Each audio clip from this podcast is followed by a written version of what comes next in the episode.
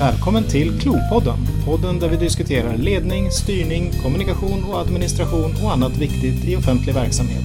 Produceras av Centrum för ledning av offentliga organisationer vid Lunds universitet.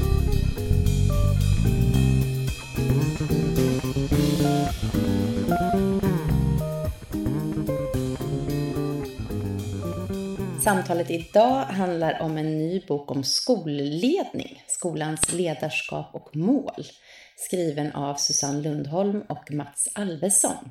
Med mig i studion nu så finns en av författarna Susanne Lundholm, ekonomidoktor i företagsekonomi och forskare vid Lunds universitet samt förläggare av pedagogisk litteratur. Välkommen hit! Tack! Hej! Hej! Vad handlar den här boken om?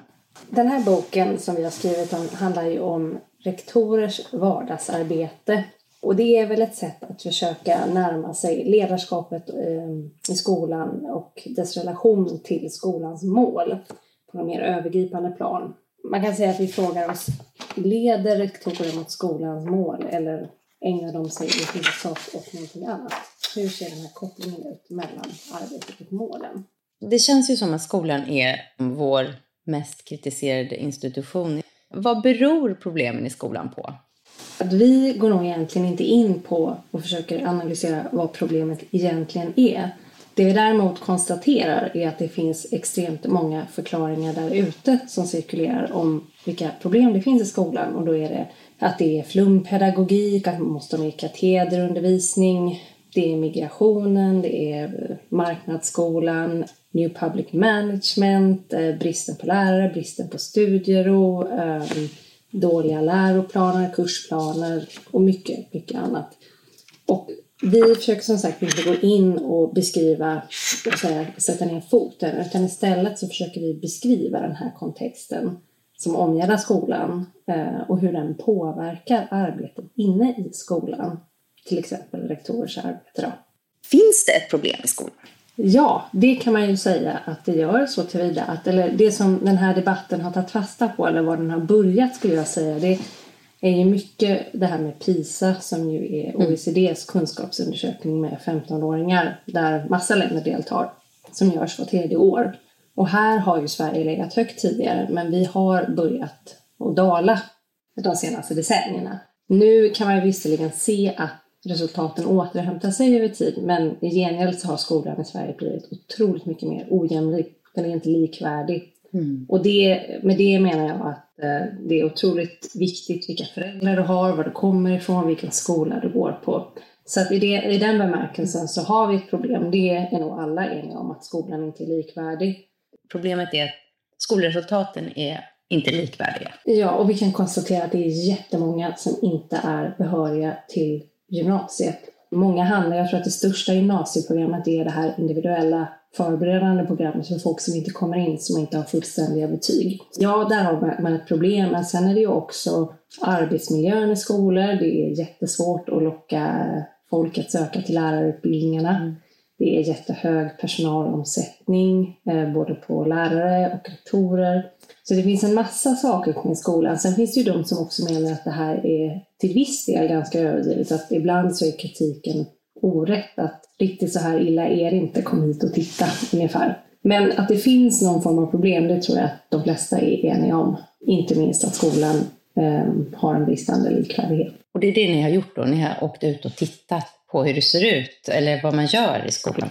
Vi har ju valt att studera rektor då. Då kan man ju fråga sig om man ska studera målen så kanske man ska ta fasta på lärarna istället för det är ju de som sköter undervisningen. Men vi har ju valt rektor då därför att dels, eh, man kan säga så här, vi vill ju titta på sammanhangets betydelse. Det har varit viktigt.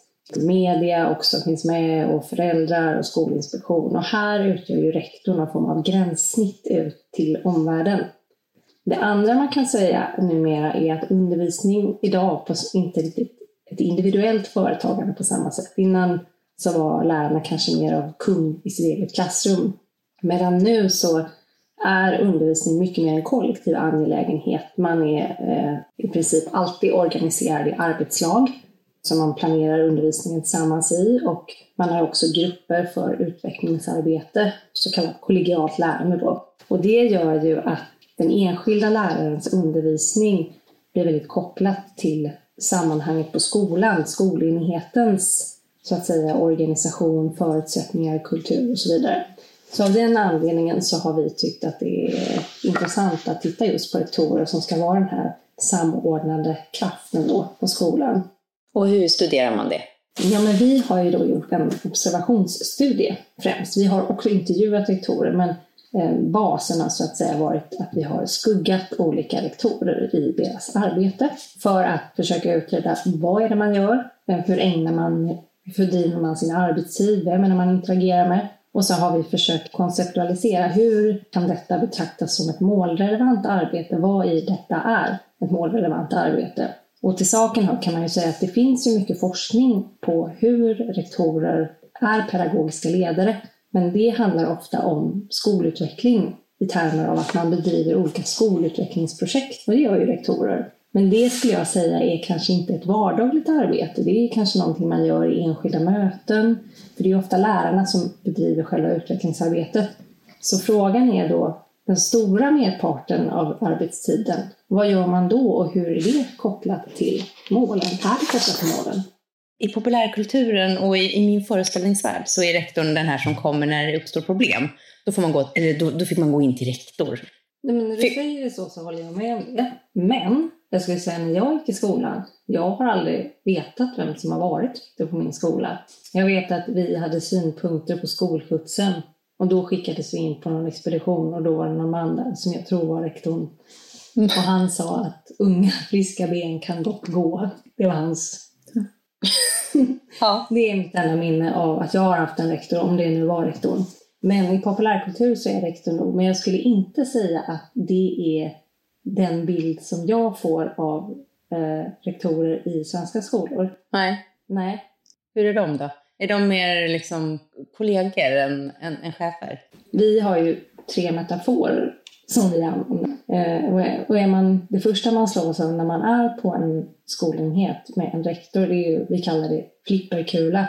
Att de liksom skjuts mellan olika krafter i vardagen. Det händer saker, det finns ingen lärare till matten i åttan en elev har försvunnit, eh, det är en massa snö på taket, vi måste fixa detta omedelbart, det blåser in löv, det har kommit en förälder och ner till skolan och slagit en annan elev. Alltså det kan vara mm. tusen saker. Så rektorerna, de har oftast liksom en, de har en väldigt strikt mötesschema och sen så händer det hela tiden saker som, som de ska hantera. De har liksom ansvar för hela skolan. Ja, men det är lite så. Så att jag ska inte säga att mitt, mitt intryck av dem är inte att de är så här auktoritära och sitter vid något stort skrivbord, utan de är mycket i farten, skulle jag säga. Det, det var som någon sa, jag vet inte riktigt vad jag gör, men det enda jag vet är att jag inte hinner gå på toaletten. Men de här rektorerna, alltså vad har de för, är de lärare från början? Och sen... De allra flesta är det, men inte alla. Mm. Så att de har det, den erfarenheten, så att ja. säga. Är det flest kvinnor eller män som är rektorer? Det är flest kvinnor, men i vårt urval är det faktiskt ganska blandat. Det är en sån här mångsysslare, allt i allo funktion och så. Om man, man har någon form av genusaspekt på det här. Det brukar ju ofta associeras med kvinnor också. Även inom akademin så, så förväntas ju vi kvinnor koka lite mer kaffe än männen och så här. Liksom. Det är ju så vi måna om att det ska vara trevligt på arbetsplatserna. Det kan man ju säga innan var ju, det fanns ju inte så många rektorer när den befattningen fanns. De var ju ganska få Eh, liksom väldigt back in the days. Mm. sen har det ju, och det var en väldigt statusfull befattning, så naturligtvis finns det sådana aspekter säkert, som många andra professioner som har blivit kvinnligt kodade. Skulle du säga att rektor är en sån befattning som har blivit kvinnligt kodat på ja, senare tid? fast å andra sidan frågade du mig, det var inte självklart för dig att det var flest kvinnor. Nej, nej. Så, att så, så, uppenbart är det nog inte och jag tänker att chefer generellt är ju generalister också ska man ju säga. Men skolan är naturligtvis ett kvinnodominerat område mm. och så även liksom rektorsrollen, så den börjar väl säkert bli det, precis som många andra yrken. Det här liksom hushållsarbetet eller det här emotionella arbetet mm. ofta brukar associeras med kvinnodominerade yrken. Mm. Liksom det kommer in väldigt mycket känslor i arbetet. Men det tror jag också är något specifikt med skolan som man inte tänker på, på tal om att det är ett chefsarbete men ändå inte. Och det är liksom när, på tal om det här också viktiga varför man ska studera praktiken. I annan litteratur så är ju eleverna alltid närvarande för att det är deras lärande och kunskap som är viktigt. Men eleverna är ju aktörer i skolan i högsta grad. De gör ju massa saker när de är där och det skapar en väldigt stark prägel på verksamheten. Dels liksom om det har varit slagsmål och någon har blivit slagen så blir det väldigt allvarligt när det är ett barn. Så det är mycket känslor och skolan får ju hantera mycket med barn som far illa också mm. och göra mycket orosanmälningar och sånt där. Så det präglar ju verksamheten, det gör det mer emotionellt, just barnens närvaro.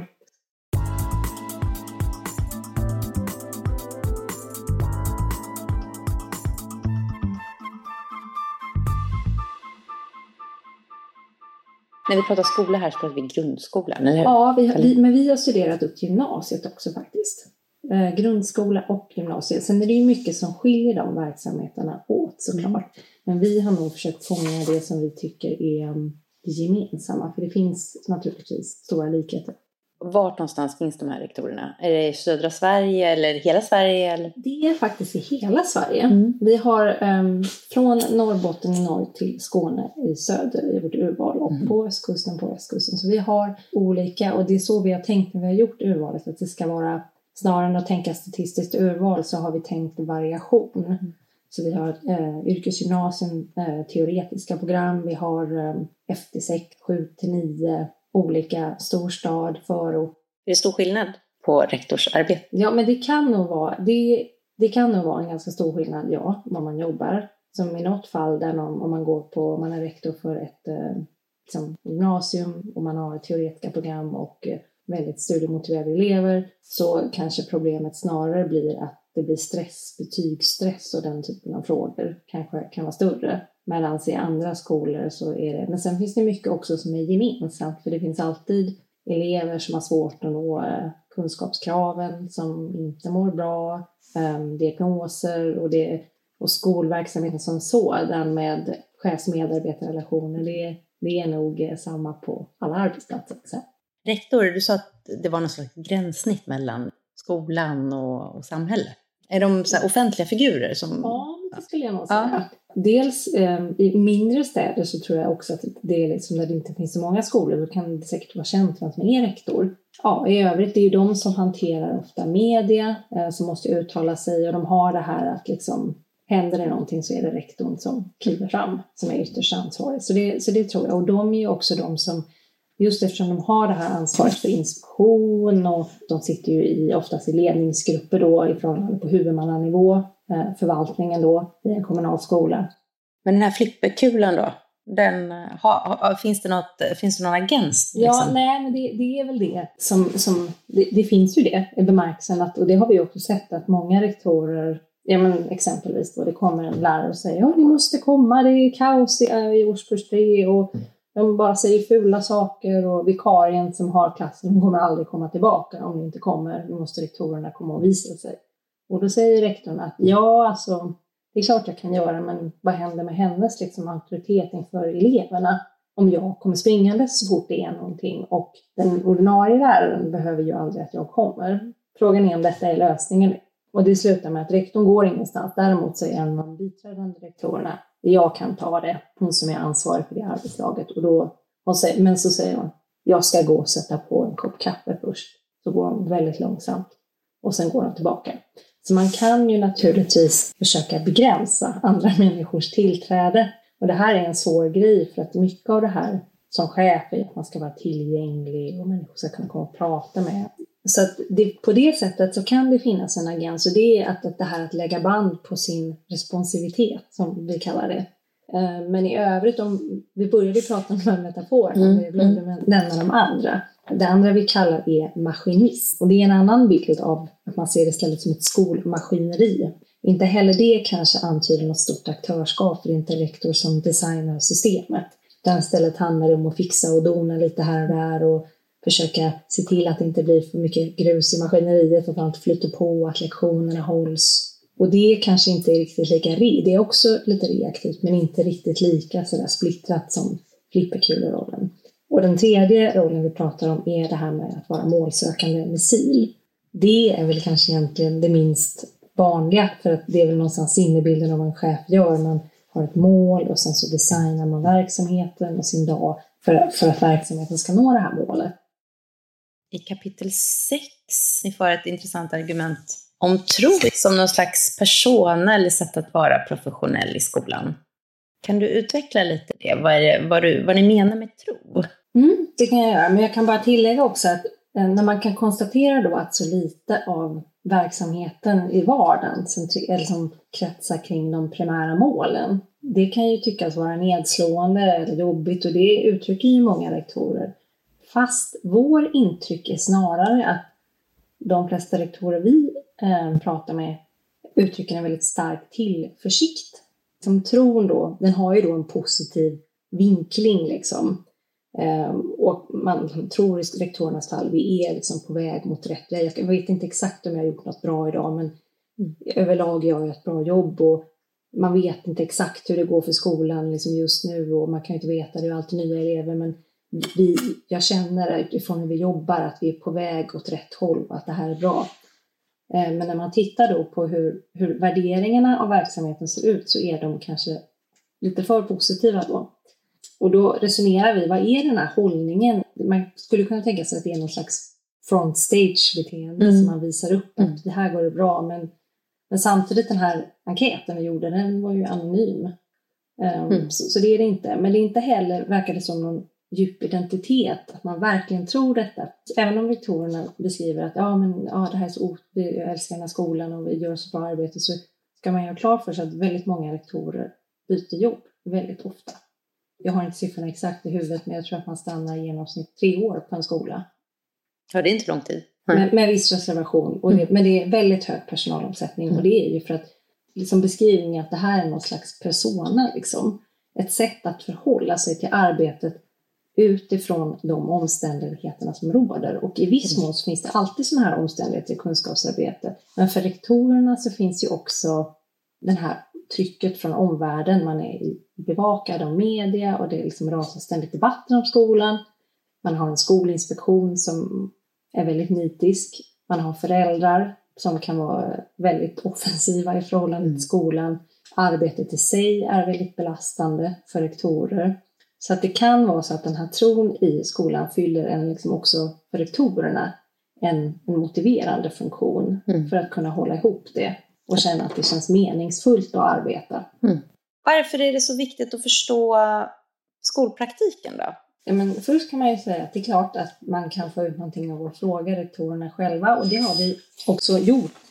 Eh, men, men det är svårt att beskriva en praktik på ett nyanserat sätt och på ett detaljrikt sätt att beskriva vad man faktiskt gör. Vad, vad består ett arbete? Och därtill så kan man ju säga att intervjusituationer är i sig då också eh, präglade av många utmaningar. Liksom att exempelvis då så mm, när vi blir intervjuade så vill vi oftast ge en kanske en mer idealiserad bild av oss själva, av vårt arbete.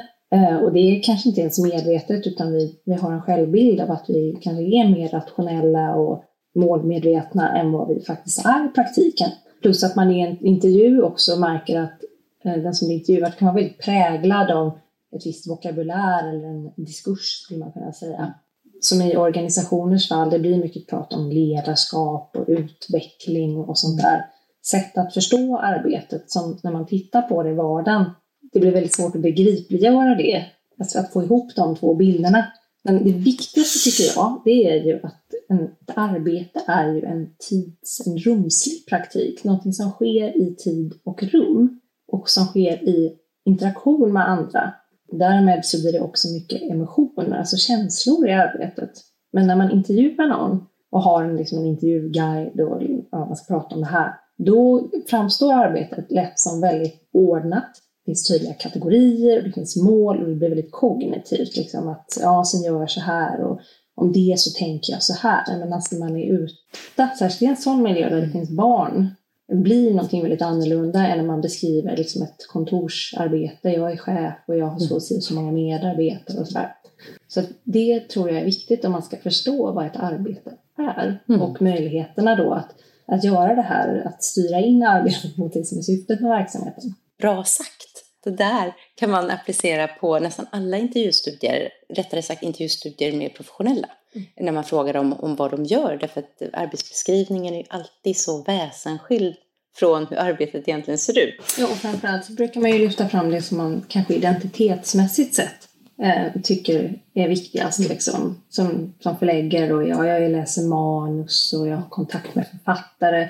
Men ibland så är det också att jag kokar kaffe och, och packar upp lådor. Det är liksom ingen ovanlig syssla Mm. i mitt jobb. Eh, Och det finns massa sådana här grejer som liksom inte alls ryms i en beskrivning av vad en förläggare gör. Nej. Nu har vi inte varit inne på det så mycket, men det finns ju också liksom att vi har gått igenom litteraturen. Mycket av det, den litteratur som beskriver hur rektorer arbetar mot målen, den är ju då fokuserad på utvecklingsprojekt. Och, och jag kan alltid, många gånger tänka, inte bara om det här, men om många saker, men varför gör inte alla bara så då? För det finns ganska tydligt om vad som fungerar, alltså på en metanivå när man har gjort metastudier. Det finns vissa saker som är viktiga för att en skola ska fungera, för att undervisningen ska vara bra. Och då uppstår alltid frågan, ja men varför, varför gör inte folk det bara? Och det inser man ju själv, man kanske åker iväg på en kurs och så får man höra, du ska göra så här, så tänker man, bra det ska jag göra när jag kommer hem. Men sen så när arbetet börjar, då är det ju liksom som en ström. Det bara liksom flyter och du ska hoppa in i det där. Och att hinna då att göra de här sakerna och att, det är mycket svårare än man tänker. Mm. Men det är ju så arbetet, det är därför det är så svårt att göra en förändring. Därför att allting bygger ju på någon form av rutin eller institutionaliserad praktik som man följer. Och att bryta det är jättesvårt. Så därför, om man ska ta den här frågan om hur, hur realiserar man målen, då måste man ju utgå från vad förutsättningarna är Mm. faktiskt för det. Ja, men vad är det då? Gör- jag rätt saker eller gör jag fel saker? Borde jag göra mer av Mm. någonting? Vad gör andra? Hur gör andra det här jobbet? Det tycker jag är en ständig fråga. På ett sätt så vet man ju att man gör ett bra jobb. Jag tänker om man får en löneförhöjning, får forskningsmedel och alltså det finns ju vissa saker som är väldigt givna när man är akademiker. Men det här är väldigt intressant, för det som förläggare har jag ju också det. Jag har ju att jag ska ta in böcker och vi har försäljning. Och det här har jag ju frågat rektorerna då om. Vad är era sådana grejer Mm. i vardagen? När känner du att du har gjort ett bra jobb? Och hur vet du det? Och då brukar folk prata, jo men betygen och målen, så men det är ju ändå mål på lite längre sikt. När du går hem från en dags arbete, vad, vad har du gjort då om du är nöjd? Och då säger de plötsligt, alltså det kan inte jag svara på. Eller så säger de, ja någonting bra har man väl alltid gjort. Eller ja, det är väl när man kommer vidare. Eller vad jag försöker fara efter, finns det någon typ av arbetsuppgift? Eller någon typ av liksom, domän där man verkar, där man känner att idag har jag gjort mycket av det här. Och det är viktigt för att skolan ska få bra resultat. Men, Mm. men det har varit svårt för rektorerna. Det kanske det finns, men rent spontant så har många rektorer, har inte, verkar det som att många inte har tänkt i den banan. Att, att, och det är säkert för att rollen är så designad. Att om man hade det som måttstock, då skulle man anse att man gjorde ett dåligt jobb varje dag.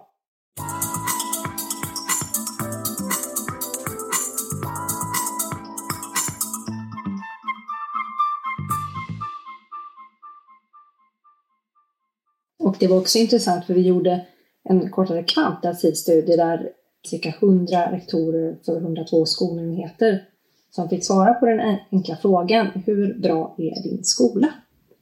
Och då visade det sig att av de här 102 skolenheterna så ansågs 78 procent vara över medel. 92 procent av skolorna ansågs vara medel eller högre och endast 7 procent ansågs vara under medel. Och en kunde inte svara, en rektor kunde inte svara. Och det motsvarar ungefär 1 procent. Och utifrån det här fenomenet så har vi, eller vi har inte utvecklat ett begrepp, men vi pratar om någonting som vi kallar tro. Som vi menar är någon form av hållning som rektorer har i sitt arbete. En känsla av tillförsikt.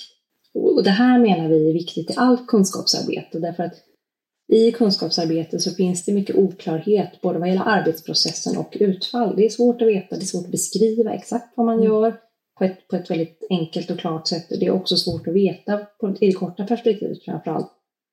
Aha, var det här bra? Blev patienten hjälpt eller blev, gjorde konsulten vad den skulle och blev företaget hjälpt eller hade det blivit bättre oavsett om Mm. den här personen var här? Men för rektorer så verkar detta vara extra viktigt, att de, den här hållningen just av att det går bra, vi gör ett bra jobb. Och anledningen till att vi kallar det tro då, det är eh, inspirerat av Jonna Bornemarks bok, den här Den omätbaras renässans. Där hon pratar om tron som att ha en relation till det ovetbara. Som hon menar är väldigt viktigt att vi har liksom i vårt mätbarhetssamhälle så har man tappat den dimensionen. Allt ska kunna kategoriseras, ramas in. mätas. Men, men så är det ju inte med mycket professionellt arbete och inte i skolan. Men, eh, men rektorerna då, de har den här relationen och det måste man då ha i kunskapsarbetet. Ibland i skolan så blir den här tron kanske lite av en övertro när, när, när 92 procent av skolorna anses vara över medel. Då är det någonting per definition som inte stämmer i det. Och det här faktum att man kanske inte heller kan, att man har svårt att tänka på sitt jobb som i termer av vad är bra och dåligt.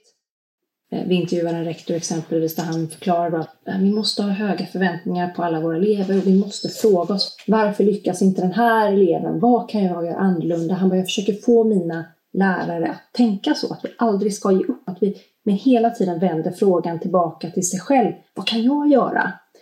Säger han då. Och sen bara tio minuter senare i intervju så säger han ja, jag får se hur länge jag blir kvar här. Har vi inte nått våra mål om några år så ja, då får någon annan ta vid. Så det är väldigt starkt engagemang men det kan kopplas av lika fort eh, kanske när man slutar då. Det där tror jag är en bra strategi för att bevara energin i det man gör. Det här ledarskapet som de utövar då utifrån den här starka tron, det, det står en väldigt stark kontrast till vad då en lärare upplever i klassrummet. Mm. Där det kan vara liksom, man, man har väldigt många elever och så kanske man har en som har det väldigt svårt. Och, så, och då så finns det en stark känsla av att man ska inkludera elever och ha alla i reguljär undervisning. Det finns undervisningsgrupper särskilda, men mm. målet är att alla ska vara i samma klassrum oftast ehm, och att man ska klara det. Mm. Vilket många lärare upplever då kanske att de inte gör. Vad kan du göra annorlunda? Ehm, du måste samtala med den här individen och undersöka vad han eller hon har för intressen och du måste ha höga förväntningar framför allt. Eh, har, har ni sett några sådana exempel på hur man kan lösa, lösa ja. den konflikten? Nej, ibland, vi har ju snarare visat, det kan man ju säkert göra. Eh, vi tror att alla rektorer, jag tänker att har man jobbat väldigt länge som rektor och känner sig lite liksom, bekväm i kläderna och sådär, så, eh, så kanske man har ett annat sätt att göra det på och man har lite mer känsla och sådär. Men vi har ett antal exempel då som visar att man inte gör det här, hur det blir när man inte gör det här då. Um, hur den här tron, ja, och det kan handla om då en, e, att man pratar om en enskild elev, men i något fall har vi också ett, eh, där vi har studerat en, eh, ett utvecklingsinitiativ där det är ett, ett program på ett gymnasium som har väldigt låga resultat. Och då ska man ha ett, ett så kallat aktionsforskningsprojekt där man ska undersöka sin praktik och se vad man kan göra annorlunda.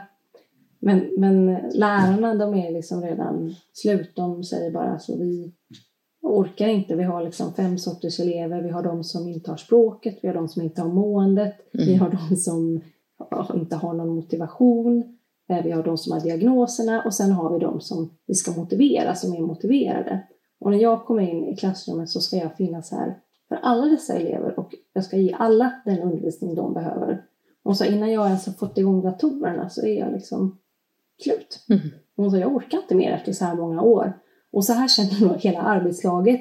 Och när man ska sitta där och diskutera vad man kan göra annorlunda, det blir bara en, en sån här upprepning av det här. Man ger aldrig upp på någon. Det låter ju i sig väldigt hoppfullt, men det låter också väldigt dränerande på något sätt. Ja, men det är väl det. Det är ju inskrivet i styrdokumenten att alla, eh, har jag inte den exakta formuleringen, men att alla elever har rätt att lära utifrån sina förutsättningar, mm. ska liksom utveckla sin fulla potential. Um, så det är ju inskrivet och det är rektorerna väldigt nära med att påpeka att det här är vårt uppdrag. Du kan inte säga att den här eleven får vara någon annanstans.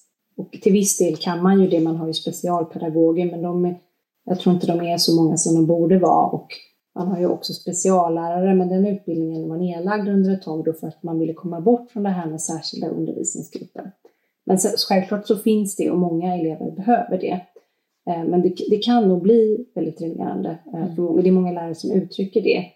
Eh, men där vissa rektorer då kanske säger att ja, men det är för att du, du inte har höga förväntningar och därmed kan du heller inte undervisa de här.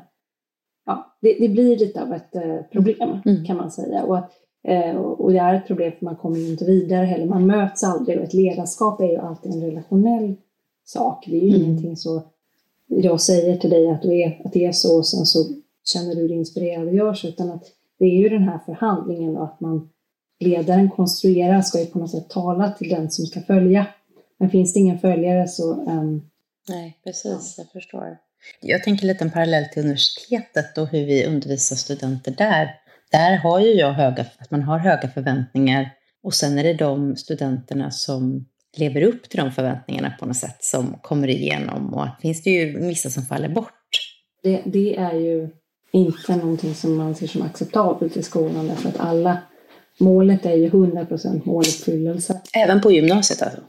Ja, mm, alltså mm, inte, mm. inte, det blir ju naturligtvis mindre så. I grundskolan så är det ju absolut så, men även på gymnasiet så finns det ju den här tanken om att alla, för det man har identifierat är ju att folk som har genomgången gymnasieutbildning får ju otroligt mycket bättre förutsättningar i samhället, både liksom mående och livslängd och allt vad det är. Man får mm. många mm, fördelar i livet. Ja, men så är det ju.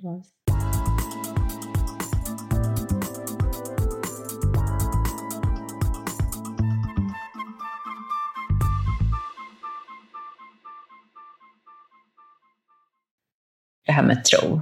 Det är inte att betrakta som en, ett särskilt kall hos rektorer eller ledare i största allmänhet. Nej, utan det är ett sätt liksom att man går in i, liksom att man går in i en roll och man gör det helhjärtat, mm. verkligen. Sen kanske man säger andra saker när man är hemma, men inte påklistrat liksom. Det är liksom inte det, påklistrat, nej, utan Man, man tror på det här mm. och man vill det här. Mm. Men sen är det ju också så rent statistiskt att rektorer inte stannar så länge, så rent definitionsmässigt så kan man ju inte brinna så mycket för de eleverna i praktiken mm. om man inte stannar så länge, vilket rektorer då ofta inte gör. Det här har ju blivit, ett, det har blivit lite av en framgångsformel, för det är mycket, av, mycket av forskning visar ju då att har man höga förväntningar på elever så, så får det väldigt stora effekter. Mm. Men detta är ju i metastudier och det, betyder, det är ju inte samma sak som att, att jag går in i klassrummet och uttrycker höga förväntningar på dig och så löser sig alla problem. Så funkar det ju inte, men det blir kanske lite så det används ibland. Där någon lärare säger att jag, jag får inte ens in den här eleven i klassrummet. Och, och då säger eh, rektorn, ja men har du undersökt elevens intressen? Som ett sätt att börja då. Ja men det har jag. Och eleven tycker om Fortnite, så nu sitter eleven och tittar på YouTube på lektionerna. Oj! Och sen så kommer man inte vidare då, för då säger man ja men vi kan inte ha liksom, förväntningar om att eleven ska göra, att det ska lösa sig på en dag, men att vi mer och mer och mer i den här andan att vi måste göra allt och vi måste hela tiden hitta nya lösningar och anpassningar. Har föräldrarna något ansvar i detta? Jo, men föräldrarna har ett ansvar. Sen är det kanske inte alla föräldrar som kan ta det ansvaret. Och vad gör man då? Eh, och det kan också finnas eh, föräldrar kanske som beter sig väldigt, på ett väldigt olämpligt sätt. Eh, men då är det också inskrivet i styrdokumenten att, att föräldrar, eller vårdnadshavarna har rätt att vara delaktiga i sina barns utbildning. Och det säger många rektorer att så länge man har en bra relation, fungerande relation med föräldrarna så är det många gånger inte så stora problem. Mm. Men det är ju inte alltid man har det. Många föräldrar ägnar sig åt att anmäla skolor till Skolinspektionen och ibland finns det säkert stort fog för det men det finns väldigt mycket anmälningar och det tar mycket tid. Och det kan ju också vara så att många lärare upplever ju att de blir hotade och föräldrar som lägger sig i undervisningen och ehm, alltså det, bara under de gångerna vi har varit på plats och ja, föräldrar som kommer ner och beter sig hotfullt mot andra elever. Föräldrar som startar Facebookgrupper där man ja, lägger ut saker, kanske rektorsbeslut och diskuterar. Och... Tror du att det här är något nytt fenomen, att, att föräldrarna är så Ja, jag vet inte, många... 20 år sedan så, så lät man bara lärarna göra sitt jobb och så la man sig i så mycket. Liksom. Ja, men jag tänker med marknadsskolan har det ju mm. blivit lite mer av en kundrelation. Vi, vi är inte en nöjd kund. Mm. Vad tänker ni göra åt det? Mm. Eh, det så, så är det ju säkert och vi har, liksom hela samhället är ju så att man ska hela tiden kräva sin rätt. I samband också med att eh, statusen för lärarprofessionen och mm. skolans mm. profession överlag har sjunkit. Där många tycker att de vet bättre än skolan det är klart att då blir det ju väldigt mycket svårare. Mm. Jag kan uppleva att det är ett problem i och för sig, för att jag försöker hålla mig borta, men när det mm. kommer så här att, att man, ska, man, ska ju, man anmodas att delta mycket som mm. förälder med mm. läxor och så, då börjar man ju tycka saker. Men det, man, man, man ska nog försöka kanske hålla sig lite ifrån det ibland.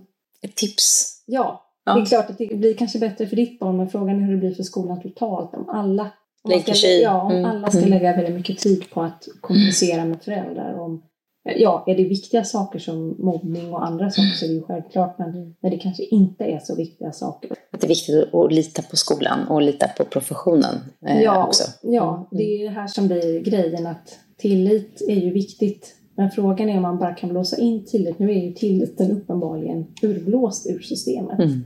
Och då, det är som en dålig relation. Hur bygger man upp tillit Mm. när den inte finns? Mm. Vad landar ni i sen då, till slut, i den här boken? Vad var frågan från första början och vad är svaret? Ja, vad är frågan? Frågan ursprungligen är vad gör rektorer och är detta, liksom, ägnar man sig åt att styra mot skolans mål? Mm. Och då är ju svaret att, och det kanske är föga förvånande, att man gör mycket annat. Man är mycket maskinist och flipperkula, kanske mer än målsökande missil. Men det i sig är kanske inte så förvånande, för det tror jag vi hade en aning om innan vi gjorde det här. Men det som vi tycker är intressant det är just det här med då vilken betydelse tron får i arbetet. Eh, I den här höga graden av oklarhet som finns i allt kunskapsarbete, men också den här väldigt ansatta situationen som skolan befinner sig i, så blir den här tron väldigt viktig och ibland blir den kanske för viktig, den slår över och blir dogmatisk. Eh, och det är ett problem då därför att man måste ju veta på riktigt hur det går i skolan och man måste nog ha en uppfattning om hur man själv gör sitt jobb om man ska kunna förbättra. Tror man att man är bra fast man inte är det så kanske man inte gör nödvändiga förändringar. Ibland så tar, blir det, när tron blir så stark att det i sig blir ett målinriktat arbete och att man vågar liksom handla mer avvägt utifrån vad man tror faktiskt är rätt. Mm. Men sen är det, det finns ju naturligtvis jättemycket problem som, som skolan inte själv kan påverka, det vill vi ju också säga. Mm. Och att man kanske också får fundera på hur mycket krav man kan ställa på skolan. Och det är ingenting vi har varit inne på med här, men uppdraget är ju enormt. För numera är det ju inte, och det säger många rektorer, man ska inte bara lära sig räkna, skriva och läsa och om naturkunskap, utan skolan ska informera om trafik, om droger, om metoo och eh, någon rektor sa att hon hade hört att man skulle luskamma barnen på någon skola och få dem att skölja fluor och det är teatrar och det är liksom, det är allt. Och sen så måste man ha koll på vad eleverna gör på nätet, på loven, efter Mm. skoltid, eftersom det påverkar. Ehm, Det finns enormt mycket planer och dokumentationer man ska upp, upprätta. Sådär. Så det här uppdraget är ju verkligen enormt för rektorer. Så det är klart ett problem att vi måste nog kanske tänka på vad, om vi ska ha en skola, om, om den ska kunna klara sitt huvuduppdrag, så är det nog svårt om att den ska klara allt det andra också. Eh, Då kanske man får tumma på kunskapsuppdraget om man tycker det är angeläget att skolan ska göra allt. Ehm, Och här pratar man ju ofta om tillit, men då måste ju den tilliten också inbegripa att man faktiskt får välja vilka mål man prioriterar. Men som det är nu, så, som någon rektor sa, ja, är det någon som står på tv varenda kväll, "Ah, vad har skolan gjort? Vad har skolan gjort? Hon säger, då är det jag. Då är det Ja. jag som ska ha fixat detta. Hon bara, räcker det inte med att vi har samhällskunskap och, och matte liksom? Räcker inte det? Men det gör det inte. Så, att, så det måste vi också tänka på. Det blir, det blir ju jättetungt att bära och känna att den här, vad, har, vad får den här personen för en framtid? Och det ligger på oss att lösa det här. Men det märks ju såklart att det kan bli, ja men som i ett fall då, det hade någon på fritids glömt att nej men, två barn eh, saknades. De skulle stänga någon avdelning och gå över och så saknas det två barn. Och då så säger den här, frågar den här personen de andra barnen, vad har de här barnen tagit vägen? Ja, de har nog gått hem. Och, och, och i det fallet ska fritidspersonalen naturligtvis söka igenom eh, lokalerna och sådär. Men det gjorde inte fritidspersonalen. Och då visade det sig att de hade inte gått hem utan de satt i mörkret utanför ensamma. Och där hittade deras föräldrar barnen när de kom för att hämta utan någon vuxen. Och, och dessutom då så Eh, fritidspersonalen eh, upplevde rektorn då kanske skyldig ifrån sig och sa att det var inte mitt fel att det blev så. Och, och rektorn tyckte hon hade gjort fel och rektorn blev väldigt, väldigt, väldigt arg. Så, så det blir väldigt, väldigt, det, det är någonting specifikt med skolan också som, eh, men, men där man som rektor oftast tycker jag då, det här var ju något väldigt extremt då, men man försöker liksom tänka, vi är ingen vårdande verksamhet, vi är en pedagogisk verksamhet. Vi kan inte bortse från de här dimensionerna, men re- rektorerna faktiskt försöker att säga okej, nu får undervisningen fortsätta, snacka inte så mycket om det som har hänt. Nu får vi försöka liksom samla ihop det. Tack så mycket för att du kom hit. Tack!